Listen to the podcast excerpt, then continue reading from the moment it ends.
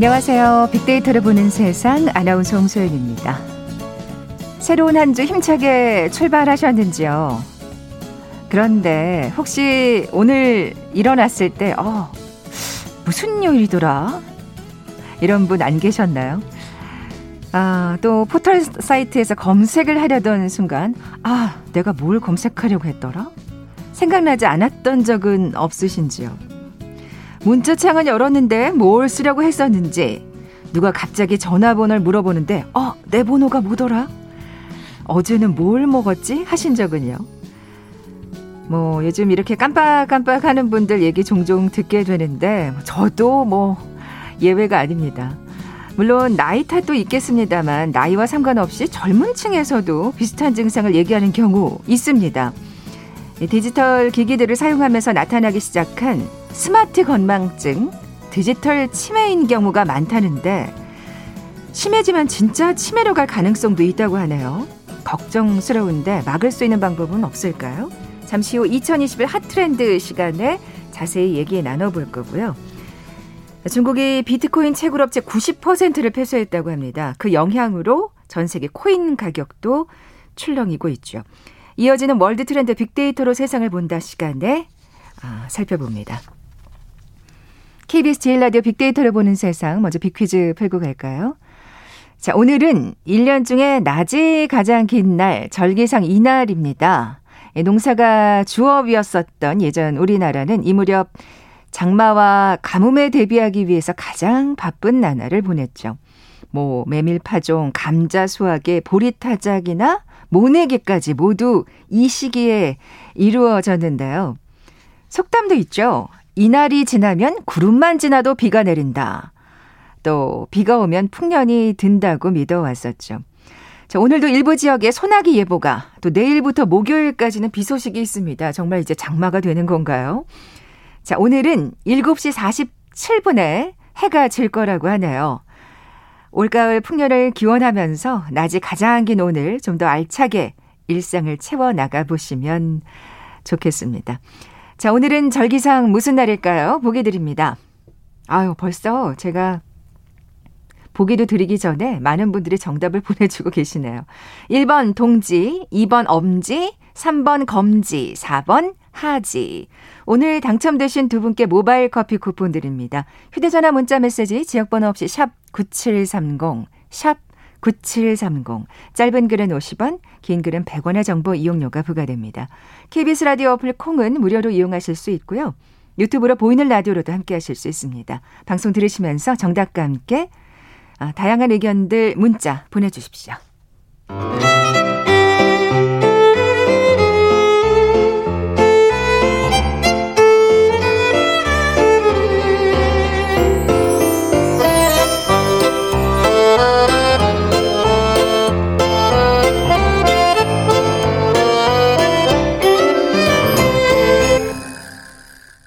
빅데이터가 알려주는 2021 핫트렌드 상명대학교 소비자분석연구소 소장이신 이준영 교수 나와 계세요. 안녕하세요. 네, 안녕하세요. 아, 오늘의 키워드는 저도 지금 예, 귀가 솔깃합니다. 예, 저도 많이 걱정이 되는 부분이거든요. 디지털 치매 증후군에 관한 얘기 나눠볼까요? 예. 네, 디지털 치매 증후군은요, 이게 국립 언어원에서 이제 정의를 했는데 다양한 디지털 기기의 발달에 힘입어서 우리 스스로의 어떤 뇌를 사용하지 않고 또 무의식적으로 디지털 기기에 의존하게 되는 현대인들의 기억력 감퇴 현상을 음. 가리키는 겁니다. 정말 진짜 무의식적으로 디지털 기기에 의존하고 있어요, 진짜. 예. 그렇습니다. 생활의 모든 것을 이렇게 의존하다 보니까 기억력 또 계산력 여기에 이제 인지 능력까지 저하되는 상태 같은 것들을 많이 가져오거든요. 그래서 과거에는 우리가 이제 필요한 정보를 찾을 때는 사전, 뭐 책, 신문 같은 것들을 이용해서 찾았지만 지금은 이제 스마트폰이 이제 다 보급되면서 모든 것들을 스마트 기기를 통해서 어, 찾으면서 이런 디지털 치매 현상이 나타나기도 하는 겁니다. 네. 요즘에 젊은 치매라고 해서 젊은이라는 뜻의 영과 알츠하이머를 합쳐서 영츠하이머라는 이런 또 신조어도 아. 등장을 하기도 하죠. 네. 예, 스마트폰 같은 이런 디지털 기기를 과도하게 사용해서 젊은 나이에 겪는 심각한 건망증 이런 것들을 호소를 하는 거죠. 아 걱정돼요. 예. 아마 이제 여러분도 이제 여러 또 이런 경험 같은 게 있으실 텐데 예를 들어 이런 거죠. 내비게이션 없이는 길을 못 찾는 거 이건 많이 경험하실 겁니다. 네. 그리고 가족 외에는 기억할 수 있는 전화번호가 세 개 이하다. 노래방 어. 기기에 도움 없이 끝까지 부를 수 있는 노래가 손으로 꼽힌다. 이 손으로 꼽히는 게 아니라 전 아예 없는 것 같은데. 거의 많이 그렇다고 봐야죠. 아, 네네. 그리고 간단한 물건값조차 암사는 엄두를 잘 못 내고 계산기를 두드려야지 직성이 풀린다라는 뭐 이런 음. 분들이 많이 계시죠. 네, 지금 네 가지를 얘기해 주셨는데 뭐 이거 진짜 뭐 다 해당되시는 분들도 많지 않을 것 같은데 어, 적지 않을 것 같은데요. 예. 이 디지털 치매 증후군의 원인은 역시 스마트 기기 때문인가요? 그렇습니다. 예. 보통 이제 우리 뇌는 외부에서 여러 그 감각을 어, 자극을 이제 감각 기관을 통해서 이제 받아들인 다음에 기본적으로 몇 초에서 몇 분 동안 일시적으로 단기적으로 이제 기억을 하는 거거든요. 이거, 이런 것들을 이제 작업 기억 또는 단기 기억이라고 이렇게 얘기를 하거든요. 그런데 이런 단기 기억에 저장된 기억 정보가 우리 어떤 반복 학습 과정을 통해서 영원히 지워지지 않는 장기 기억으로 옮겨가는데 음. 지금은 우리가 모두 예를 들어 전화번호 같은 경우도 휴대폰에 저장 기능을 다 사용하다 보니까 굳이 외울 필요가 없겠죠.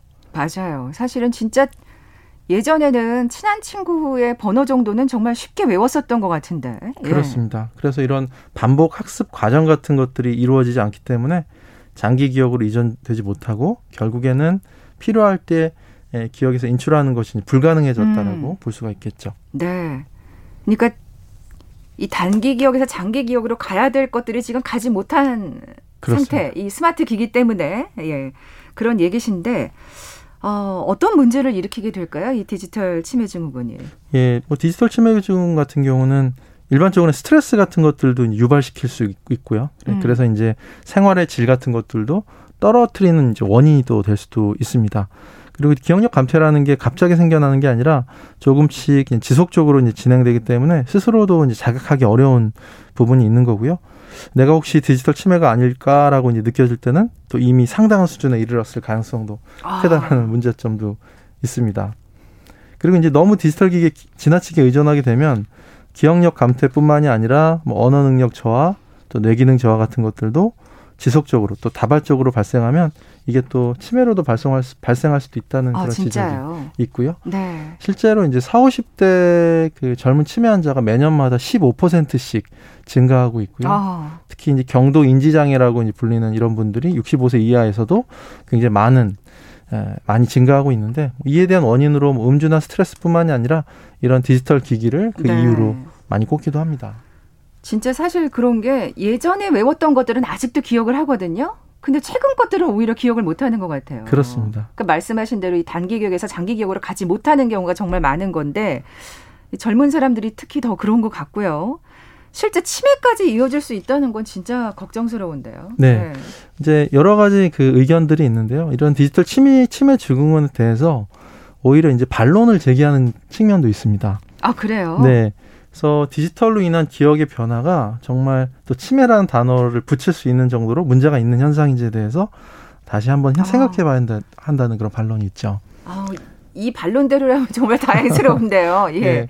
예일대학교에서 이제 진행한 심리 실험이 하나 있는데요. 특정 과제, 그러니까 특정 퀴즈 같은 것들을 해결하는 문제를 A그룹과 B그룹한테 내주거든요. 그래서 A그룹 같은 경우는 인터넷이나 스마트폰을 이제 충분히 활용해서 풀 수 있게 만들고요. 네. B그룹은 이런 도움 없이 자기 스스로 자기가 알고 있는 것만으로 문제를 풀게 했습니다. 그러니까 그러니까 이제 오픈북 테스트하고 일반 시험의 대결이라고 할 수 있는데 그럼 당연히 뭐 그렇죠. 오픈북 테스트 쪽이 이기는 거죠. 그렇습니다. 네. 그러면 여기서 질문 하나 드리면 A 그룹의 사람들이 과연 B 그룹의 사람들보다 더 똑똑할까요? 어, 그건 아니죠. 그렇죠. 예, 예. 그런데 각각의 그룹의 사람들에게 이 테스트 후에 본인의 지적 능력에 대해서 어떻게 생각하는지 물어봤거든요. 그랬더니 A그룹 사람들이 B그룹보다 스스로의 지적 능력을 훨씬 더 높게 평가했다는 겁니다. 아. 그래서 인터넷을 이제 활용할 수 있게 돼서 내가 이 인터넷을 잘 활용해서 지식을 잘 찾을 수 있는 사람이다가 아니라 나는 원래 똑똑한 사람이다라고 어, 생각을 한다는 거죠. 아. 근데 아니 사실 뭐 이렇게 생각할 수 있을 것 같아요. 어쨌든 지금 내가 어 이거를 알았으니까 어떤 새로운 지식을. 근데 말씀하신 대로 그게 장기 기억으로 넘어가지 않으면 아무 소용이 없는 거잖아요. 네. 그때만 기억하는 건데 그렇군요. 사람들이 이렇게 생각을 하는군요. 네. 이것도 이유가 있을까요? 네. 이런 현상은 이제 분산 기억이라는 개념으로 설명을 하는데요. 사람의 기억에는 한계가 있기 때문에 아, 우리가 이제 우리의 기억을 보완하기 위해서는 다양한 외부적 자원을 사용해 왔죠. 네. 책이나 컴퓨터, 스마트폰을 사용하는 일종의 이제 외장 하드의 개념으로 예, 보시면 되겠는데요. 예. 아, 결국 실험에서와 같이 우리가 인터넷이나 이런 온라인 스마트폰을 예, 분산 이런 형태의 분산 기억을 우리 자신의 기억이라고 무의식 중 무의식 중에 이제 느끼고 있다라는 겁니다. 음. 그런데 이제 다른 어떤 분산 기억들과 달리 책이나 컴퓨터와는 달리 이 스마트폰 자체는 24시간 365일 우리 옆에 있으면서 사실상 인공장기의 기능을 한다는 거죠. 맞아요. 정말 저만 해도 지금 옆에 스마트폰이 있는데 이 손에서 떠나질 않죠. 그렇습니다. 심지어 요즘에는 또 스마트워치까지 나와가지고 정말 뭐 와치는 내 몸을 떠나지 않으니까요. 그렇죠. 그래서 우리의 제2의 뇌처럼 자리 잡았기 아하. 때문에 또 이런 현상이 더욱 강해진다라는 거죠. 책이나 컴퓨터 뭐 사전과는 좀 다른 개념이긴 하네요. 그렇죠. 예. 어떻게 보면은 이 기억 작업을 분담하는 지금 말씀하신 데 또 다른 제3의 장기 그렇습니다. 이렇게 되는 거네요. 네. 네. 캐나다의 디지털 전문가인 클라이브 톰슨이라는 사람이 있는데 예, 생각은 죽지 않는다라는 또 저서를 통해서 이런 디지털 치매가 어, 퇴화가 아니라 새로운 발전의 시작이라고 어, 지적을 합니다. 음. 그래서 무한한 용량을 가진 이 컴퓨터를 통해서 기억을 대신하고 우리 인간은 그 기억 대신에 가치 판단이나 이런 거에 집중하는 새로운 형태의 분업화가 이루어지고 있다라는 것을 주장을 하는 거죠. 결국에는 이제 스마트폰을 또 하나의 뇌로 인식하고 사용한다는 게 우리가 이제 디지털 혁명에 맞춰서 우리의 사고 체계를 변화시킨 그 결과라고 어, 분석을 하는 입장이라는 겁니다. 아, 갑자기 막 그런 SF 영화 같은 게 생각이 나요. 이러다가 진짜 스마트폰을 몸에 심는 게 아닐까. 여기 팔뚝 같은데 말이죠. 예. 그래서 이 사람은 디지털이 인간을 바보로 만들고 있다는 주장에 대해서도 최근에 이제 인터넷이 사람들로 하여금 수많은 글쓰기를 하게끔 만들었다고 하면서 아. 반박을 합니다. 그래서 미국에서만 사람들이 매일마다 1,540억 통의 이메일을 쓰고요. 우리도 많이 쓰죠. 예, 트위터에다가도 5억, 5억 개가 넘는 글을 올리고 음. 또 페이스북에도 160억 개가 넘는 단어를 쓴다라는 겁니다. 우편 제도가 이제 발달했던 1800년대 미국 사람들이 이제 썼던 편지는 한 해 평균 5.15통이었으니까 아. 읽고 쓰는 일이 현재 굉장히 많이 늘어난 것은 이제 사실이라는 거, 사실이라는 네. 거죠. 그래서 이런 여러 근거를 들면서 아, 디지털 기기의 어떤 사용의 장점들 이런 것들을 이야기하면서 어, 디지털 침해나 또 디지털 인해서 사람들이 바보로 된다라는 거 이런 것들을 이제 반박을 하고 음. 있습니다. 어떻게 보면 나름 설득력 있는 반박이기도 하고 또 그리고 진짜 이게 맞았으면 좋겠어요. 정말 이 디지털 침해가 걱정스러운 저로서는 근데 이메일이나 트위터가 사실은 이런 거를 뇌를 제대로 활용하고 있는 글이라고 해야 할까에는 좀 의구심이 들어요. 왜냐하면 굉장히 업무적으로 간단하게 쓰는 경우가 많잖아요. 페이스북은 좀 다른 경우라고 할지라도 네. 우리가 사실 예전에 이렇게 그 편지를 쓴다 그러면 정말 왜 여러 번 썼다 고쳤다 막 굉장히 고민 끝에 사실은 편지를 붙이곤 했잖아요. 좀 다르긴 한 것 같은데 어떤 주장이 맞을까요? 예, 뭐 양쪽 주장이 나름대로는 일리가 다 모두 있고요. 네. 다만 우리는 이런 디지털 기술을 좀 더 지혜롭게 활용하고 적절하게 절제하는 노력이 예, 필요하겠습니다. 아, 이놈의 절제가 참 그게 왜 이렇게 어려울까요? 그 일상 속에서 우리가 디지털 기기를 너무 과도하게 사용하면 인지력이나 기억력 감퇴 같은 것들을 가져올 수 있기 때문에 우리가 이제 가능한 한 우리의 뇌를 그냥 쉬지 않게끔 우리 스스로 자꾸 자꾸 이제 써야 되겠죠. 일상 생활 속에서 쉽게 할 수 있는 건 예를 들어 뭐 계산기 대신에 암산을 한다던가. 네. 그러니까 번호를 직접 눌러서 전화 전화를 걸어본다던가. 어, 저는 일부러 저희 친한 친구들한테는 이렇게 하고 있어요. 예. 네, 제가 기억하는 번호는 괜히 그 전화번호 뭐 찾지 않고 예 번호를 직접 눌러서 예. 좋은 방법인 것 네. 같습니다. 네. 손글씨로 또 메모를 하고 네. 또 매일 일기를 쓸 수도 있고요. 또 신문이나 잡지 같은 것들도 집중해서 읽는 것들 또 마트 가서는 간단한 계산은 머릿속으로 해본다든가 또 매일 주소 같은 경우는 우리가 입력된 거 그대로 이제 붙여서 넣잖아요. 그것도 이제 직접 어, 손으로 타이핑하거나 아. 네, 뭐 이런 것들도 이제 방법이 되겠죠. 그리고 이제 결국에는 이런 디지털 치매 증후를 극복하기 위해서는 이런 각종 편리한 디지털 기기 같은 것들 사용도 줄이고 직접 쓰고 읽고 기억하려는 습관 같은 것들이 중요하다라는 의미입니다. 음. 특히 아까 제가 말씀드렸던 메모라는 거는 또 기억력뿐만 아니라 언어 능력이나 인지 능력 같은 것들을 발달, 시키는데도 굉장히 큰 도움을 줄 수가 있고요. 사실은 이런 거는 정말 오히려 그 학생들이 진짜 꼭 유념해야 될 부분인 것 같아요. 그렇습니다. 요즘 또 어린 학생들이 오히려 더 이 스마트 기기를 진짜 잘 다루잖아요. 네. 그래서 오히려 진짜 정말 직접 글씨를 쓰는 경우가 학교에서 뭐 시험 볼 때 빼놓고는 있을까 좀 싶기도 하거든요. 예. 네. 그리고 이제 또 특히 유아기나 아동기에 있는 이런 성장기에 있는 뇌가 사실은 가장 활발하게 이제 빠르게 성장하는 시기잖아요. 그러니까요. 예. 이때는 스마트폰을 되도록이면 사용하지 않는 게 좋다는 거죠. 음. 그래서 꼭 필요하다면 시간을 정해놓고 하도록 하게 만드는 게 중요하고요. 네, 이 학부모들 꼭 이거 좀 유념하셔야겠습니다. 그죠? 네. 예. 성인도 이제 재미나 흥미를 위해서 스마트폰 많이 사용하시는데 이런 시간도 좀 제한을 하는 게 좋, 습니다 아, 좀 멀리 둬야겠어요. 꼭 필요해서 이제 사용하는 게 아니라면 어쩔 수 없지만 이제 단순히 심심해서 사용하는 거라면 시간을 좀 제한하시는 것도 도움이 되지 않을까 싶습니다. 아, 정말 자기 전까지 머리맡에 두고 스마트폰 예 사용하시는 분들 참 많은데 저를 포함해서 어, 이런 절제 않은 어떤 미덕, 슬기로운 방법 좀 생각을 어, 좀 진지하게 고민을 해봐야 되겠습니다. 자, 빅데이터가 알려주는 2021 핫트렌드 상명대학교 소비자분석연구소 소장이신 이준영 교수와 함께했습니다. 고맙습니다. 네, 감사합니다. 잠시 정보센터 헤드라인 뉴스 듣고 돌아올게요.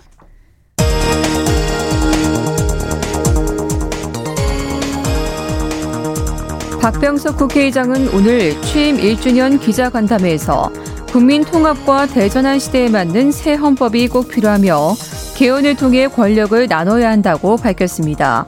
이어 권력 분산은 타협과 협치의 토대가 될 것이라고 강조했습니다. 성김 미 대북 특별대표는 오늘 한미 북핵 수석대표 간 대면 협의에서 우리는 여전히 평양으로부터 만남에 대한 답변을 기다리고 있으며 김정은 위원장이 언급한 대화가 곧 긍정적 회신을 받을 수 있다는 의미이기를 기대한다고 밝혔습니다. 군인권센터는 오늘 기자회견을 열고 공군본부 군사경찰단장이 제20전투비행단 소속 여성 부사관의 성추행 사망 사건을 단순 사망 사건으로 허위 보고하도록 지시했다는 의혹을 제기하며 수뇌부에 대한 수사를 촉구했습니다. 직원 강제추행 혐의 등으로 기소된 오고돈 전 부산시장에게 검찰이 징역 7년을 구형했습니다. 검찰은 피해자 진술과 관련 증거 등을 종합해보면 강제추행, 강제추행 미수, 강제추행 치상, 무고 혐의가 인정된다며 이같이 구형했습니다. 1심 선고 재판은 29일입니다. 쿠팡 몰류센터 화재 현장에서 순직한 경기 광주소방서 119 구조대 김동식 구조대장의 연결식이 오늘 오전 광주시민체육관에서 경기도청장으로 엄수됐습니다. 유해는 오늘 국립대전현충원에 안장됩니다. 산업통상정부에 따르면 소재, 부품, 장비 투자를 위한 정책펀드 조성액이 총 1조 원을 돌파했습니다. 이는 일본 수출 규제 이전 20년간 소보장 정책펀드 투자 금액을 모두 합친 5,736억 원의 두 배 가까운 규모입니다. 오는 7월 1일 창당 100주년을 맞는 중국 공산당이 중국식 코로나19 방역 대응이 전 세계에 큰 도움과 본보기가 됐으며 중국은 최초로 세계보건기구에 코로나19 상황을 보고한 국가이자 최초로 방역 성공 경험을 축적한 국가라며 성과 홍보에 나섰습니다. 유엔 총회가 미얀마에 대한 무기금수 결의안을 채택한 직후 미얀마 군부의 미나웅 훌라인 총사령관이 러시아를 전격 방문한 것으로 알려져 배경에 관심이 쏠리고 있습니다. 러시아는 중국에 이어 두 번째로 큰 미얀마의 무기 공급원입니다. 지금까지 정보센터 뉴스 정한나였습니다.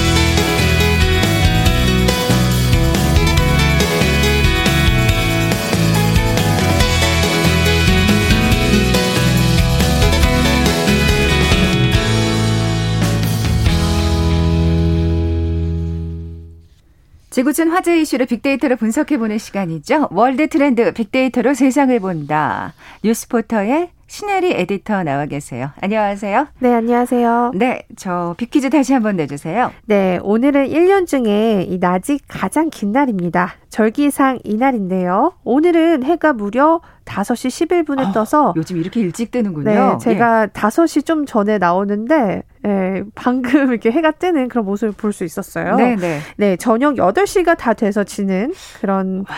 현상을 보이고 있는데요. 7시 47분에 진다고 하니까 진짜 길긴 기네요, 낮이. 예. 맞습니다. 그래서 무려 15시간 가까이 해가 떠 있는 겁니다. 그래서 오늘은 절기상 무슨 날일까요? 1번 동지, 2번 엄지, 3번 검지, 4번 하지. 네, 오늘 당첨되신 두 분께 모바일 커피 쿠폰 드립니다. 정답 아시는 분들 저희 빅데이터로 보는 세상 앞으로 지금 바로 문자 보내주십시오. 휴대전화 문자 메시지 지역번호 없이 샵 9730, 샵 9730.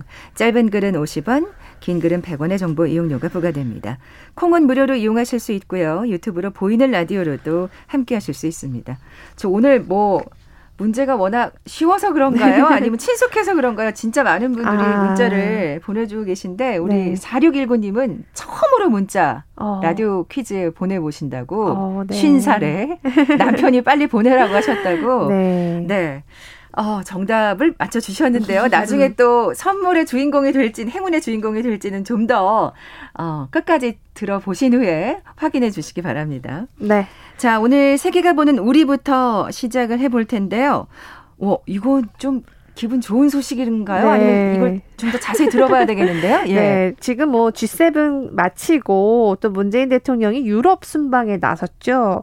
그때 이제 굉장히 많은 좋은 소식들이 나왔었습니다. 네. 아, 이제 그 특히 스페인에서 그 딱 독도 지도를 이렇게 보여주는 장면. 그게 외신들한테도 보도가 많이 됐었고요. 예. 예. 오히려 우리나라보다 외국 언론들한테 더 화제가 됐던 이슈기도 합니다. 어. 네. 그, 일단 외신들이 이제 이거에 대해서 어떻게 보도했는지 제가 정리를 했습니다. 궁금하네요. 네. 일단 일본이 가장 궁금했어요. 이거에 대해서 어떤 반응을 보일까. 그러니까요. 네. 그래서 니케이 신문은 의장국인 영국의 초청에는 이 민주주의 결속의 고리로 아, 고리를 넓히겠다는 의도가 있다라면서 G7을 평가했고요. 한국을 비롯해서 초청국을 합친 틀을 민주주의 11, 그러니까 D11이라 불렀다 이렇게 전했습니다. 그러면서 D11 구상이나 G7 확대로는 앞으로도 계속 거론될 것 같다 이렇게 음. 내다봤는데 사실 일본의 공식적인 입장은 좀 안 좋아하는 그런 뉘앙스를 비췄던 그렇죠. 것 같아요. 사실 뭔가 그 지금 우리가 초대를 받은 거잖아요. 예. 이럴 이를테면 약간 업저버 같은. 맞아요. 근데 뭔가 정식 회원국으로 속하 그러니까 뭔가 이렇게 포함시키려는 데는 일본이 굉장히 강력하게 반대하고 있다는 네. 뒷소식을 들었거든요. 네, 유일하게 아시아 경제 국가, 대국가 이렇게 자신들이 포지셔닝을 했잖아요. 근데 음. 갑자기 한국이 들어오는 거에 굉장히 불쾌함을 드러냈죠. 음. 아, 그런데 이제 일본 사키 신문은 문 대통령이 가장 주력하는 북한과의 대화 재개를 위해서도 이 영국, 독일, 프랑스, 호주 그리고 유럽연합 EU 정상회의에서 지지를 얻었다. 또 이렇게 그대로 어 사실 그대로 보도를 해줬습니다. 객관적으로 신문 신문 보도를 했네요. 네, 그렇습니다. 그리고 그러면서 이제 또 다른 언론들은 이 문재인 대통령의 오스트리아 국빈 방문에도 많은 관심을 보였습니다. 특히 베트남의 인민신문이요. 문 대통령이 한국과 오스트리아 수교를 맺은 뒤에 공식 방문한 최초의 대통령이다. 이렇게 어. 헤드라인을 뽑았고요. 또 미국의 UPI 통신은 문 대통령이 그 판데어 벨런 대통령과의 공동 기자회견에서 한국이 글로벌 백신 허브 역할을 할 경우에는 이 대북 백신 공급을 적극적으로 추진하겠다 이렇게 말한 것에 굉장히 포커스를 뒀습니다. 네, 네. 아, 또 이 이후에 이어진 스페인 국빈 방문에 대해서도 많은 언론에 관심이 있었고 특별히 저는 스페인 언론들의 기사를 보면서 굉장히 재밌었던 부분들이 많았는데요. 네네. 네. 이 스페인 일간지 아베세라는 곳이 있는데 거기에서 이 왕국에서의 공식 만찬은 코로나19 시대 해외 국가 원수를 맞는 첫 공식 일정이었다. 굉장히 정말 화려하게 했었거든요. 네. 그래서 그런 것들을 좀 부각시키면서 보도를 했었고요. 그다음에 스페인 신문 라라손이라고 있는데 여기는 한국 정부의 디지털 뉴딜 그릴 뉴딘 그린 뉴딜 정책을 언급을 했, 하면서요. 양국이 많은 유사점을 가지고 있다 평가했습니다. 이 실제로 이거는 나중에 뒷 이야기인데 문재인 대통령을 모든 그 스페인의 그 유명한 기업인들 이렇게 두루 둘러싸서 가지 못하겠다고요. 한 시간 정도 계속 그 서서 우리의 기업을 계속 홍보했다고 아, 합니다. 아, 그렇군요. 네, 그만큼 이제 우리나라가 정말 그런 위치에 올라왔다고 볼 수 있고요. 네, 네. 또 우리나라의 GS 관련한 기업들, GS 에너지 기업이 이제 MOU를 체결하기도 했습니다. 음. 스페인 입장에서는 우리나라와 협력하고 싶어 하고 그렇죠. 그래서 좀 더 문재인 대통령한테 잘 보이려고 기업인들 이렇게 줄 서고 있는 사진을 제가 비공식적으로 받았는데 굉장히 재미있었습니다. 네, 우리나라의 아. 위상이 그만큼 높아졌다 있다는 얘기겠죠. 네. 또한 네. 가지는 국내에는 잘 보도가 안 되는데 여사들의 패션 비교에 우리 김정숙 여사의 패션이 되게 흥미롭게 분석이 됐던 기사도 있었거든요. 음. 그래서 한국의 미 이런 것들에 관심이 또 스페인한테 어, 많은 분들한테 있었고요. 어, 또 이제 미국의 다른 블룸버그 통신은 문재인, 문재인 대통령이 스페인 최고의 당국자들과 만나고 또 의회에서 연설한 첫 한국 대통령이 됐다 이렇게 강조를 했습니다. 네, 사실 코로나 19 시대 말씀하신 대로 이렇게 해외 국가 원수를 뭐 방한하고 또 서로 교류한다는 게 쉽지가 않기 때문에 여러모로 의미를 많이 뒀던 것 같습니다. 외신들도. 예, 맞습니다. 네. 어, 독도 아까 전에 초반에 네네. 말씀드렸잖아요. 그게 제일 궁금해요. 네. 이번에 다녀 화제가 된 게 한 장의 지도였습니다. 이게 이제 마드리드에 있는 스페인 상원 도서관이 있는데요. 여기에 조선 왕국 지도라는 전도라는 지도를 문재인 대통령한테 이렇게 보여주는 그런 시간이 있었습니다.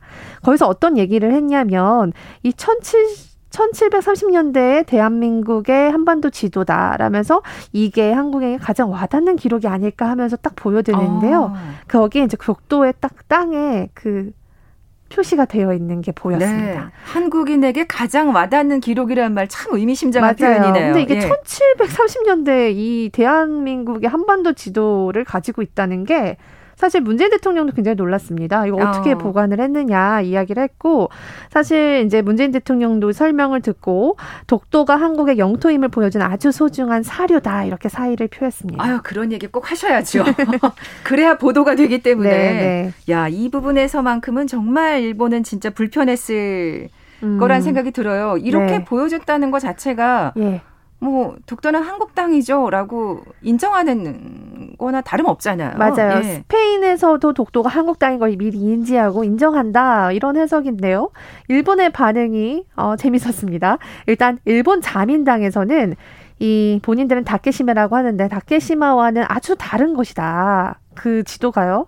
그리고 이거는 지금 한국의 상투적인 수단이다라고 반론을 했습니다. 아니 뭐 우리가 보여달라고 그랬나요? 네. 네, 그래서 이게 되게 웃긴 게 또 일부 언론에서는 우리나라가 보여달라고 해서 보여줬다고 했는데 그게 아니었습니다. 네, 가서 네. 보여주면서 이 독도를 딱 칭하면서 설명을 문재인 대통령이 했던 거고요.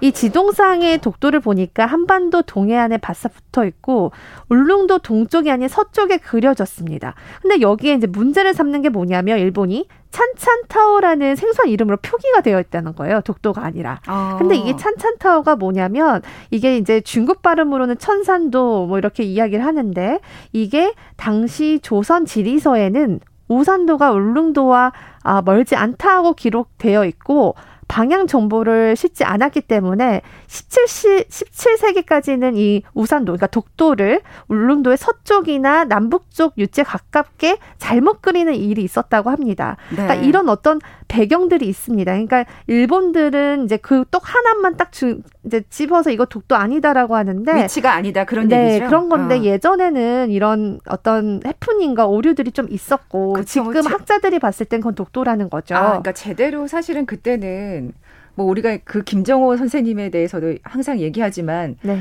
그때까지는 정말 제대로 뭔가 이 지도를 그러니까 샅샅이 발품을 팔아서 만든 적이 없다고들 막 네, 얘기했었잖아요. 맞습니다. 그래서 예. 뭐 지도상으로 살짝 오류가 있을 수 음. 있습니다. 더군다나 이번에 보여준 거는 프랑스 지리학자 장 어, 바티스트 브루기뇽 당빌이라는 그분이 제작한 거기 때문에 조금 오류가 있을 수 있고요. 이런 이제 그 일본의 반응은 사실은 고지도에 대한 기본적인 이해가 없었기 때문에 이렇게 오류를 또 범한 거로 보이는데요. 네. 뭐 외신들도 사실 이게 독도 땅인 것은 분명하다. 그리고 스페인 입장에서도 이게 독도가 아닌데 대통령을 모시고 독도라고 보여줄 이유는 전혀 그렇죠. 없다는 거죠. 음. 그래서 대부분 어, 일본의 이런 어, 자민당의 반응은 굉장히 좀 웃기다. 뭐 이런 외신들의 반응도 있었습니다. 네. 괜히 제발 저리니까 발끈하는 거죠. 네. 예. 자, 이제 우리가 보는 세계로 넘어가 보겠습니다. 앞서 예고해드린 대로 암호화폐 그 채굴 업체를 중국이 폐쇄하고 있다는 소식이죠. 네, 요즘 뭐 비트코인이 정말 많이 출렁거리고 있습니다. 그러니까 이전과 다르게 코인에 이제 또 올인하시는 분들 많이 없어진 것 같은데요. 아, 참, 이 얼마 전에 또 나온 소식이 아마도 이제 앞으로 이 암호화폐 시장에 큰 변동성을 줄 것 같습니다. 이게 뭐냐면 중국 정부가 이 비트코인 채굴 규제에 나선 가운데 지금 중국 내 채굴업체 90% 이상이 폐쇄됐다. 이런 음. 뉴스가 나왔어요. 사실 중국 내 채굴업체가 상당한 어떤 비중을 차지하고 있었잖아요. 맞아요. 예. 지금 이게 이제 중국 관영 매체인 황구시보에서 나온 보도인데요. 아니, 사흘 전에 스천성이 관내 26개 비트코인 채굴 업체에 폐쇄 명령을 내렸다고 합니다. 음. 그래서 지금 우리가 알고 있는 중국의 채굴 업체 90%는 폐쇄됐다 이렇게 봐야 된다는 건데요. 사실은 이 수천성에서는 이 비트코인 채굴을 굉장히 지역 활성화에 기여를 했던 거거든요. 그래서 단속을 하지 않을 거라는 사실 그런 전망들이 있었습니다. 근데 당국이 그런 경제 효과를 아예 다 무시하고 폐쇄 조치를 강행했어요. 그래서 단속 의지를 보여줘서 어. 오히려 좀 놀라웠다라고 평가를 하고 있고요. 네, 중국 공산국가라 가능한 얘기입니다. 네. 예. 우리나라가 이렇게 했다가는 정말 난리가 나겠죠. 네, 난리가 나겠죠. 예. 근데 중국 정부는 사실 2017년 9월부터 이 가상화폐 신규 발행이나 거래를 전면 금지를 했는데요. 문제는 채굴에 대해서는 굉장히 모호한 입장을 보였습니다. 음. 근데 그 이후에 이게 좀 문제가 되니까 그렇죠. 지금 이렇게 채굴에 대해서 또 금지를 한 겁니다. 네, 네.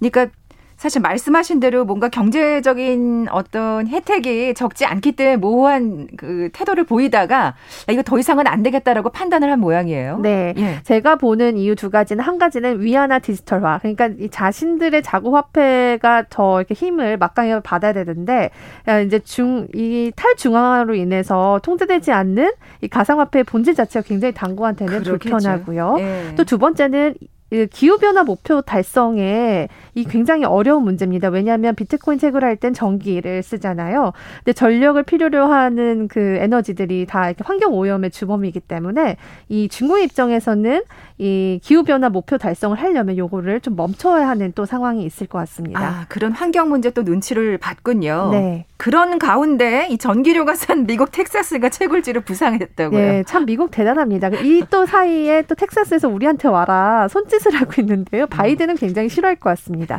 그렇죠. 텍사스가 전기료가 굉장히 싼 곳으로 유명한데요. 그래서 지금 뭐 CNBC나 미국 외신들이 이 사업을 접을 위기에 놓인 채굴업체의 상당수가 미국 텍사스로 대안을 여기고 있다 이런 이야기가 나오는데요. 네. 제 생각에는 이게 또 쉽진 않을 것 같습니다. 바이든 정부에서 과연 이거를 어떻게 음. 할지는 모르지만 또 미국은 주의 또그 주 지사의 또 권한이 굉장히 또 그렇죠. 막강하기 때문에 연방 정부기 때문에 네, 그래서 앞으로 정말 이게 다 미국으로 옮겨질지 좀 관심 있게 보면 좋겠습니다. 네, 환경 문제를 또 중시하는 바이든 정부로서 어떻게 나올지도 궁금합니다. 네. 자, 지금까지 뉴스포터의 신혜리 에디터와 함께했습니다. 고맙습니다. 네, 감사합니다. 오늘 비퀴즈 정답은 4번 하지였죠. 모바일 커피 쿠폰 받으실 두 분입니다. 앞서 생전 처음 라디오 퀴즈 정답 보내보신다는 4619님. 한테 선물 드리겠고요. 그리고 1700님, 1년 중 낮이 가장 길어서 일을 많이 하지 해서 하신가요? 하시면서 오늘 하루 알차게 보내겠다고 1700님 정답 보내주셨습니다. 두 분께 선물 보내드리면서 물러갑니다. 내일 뵙죠. 고맙습니다.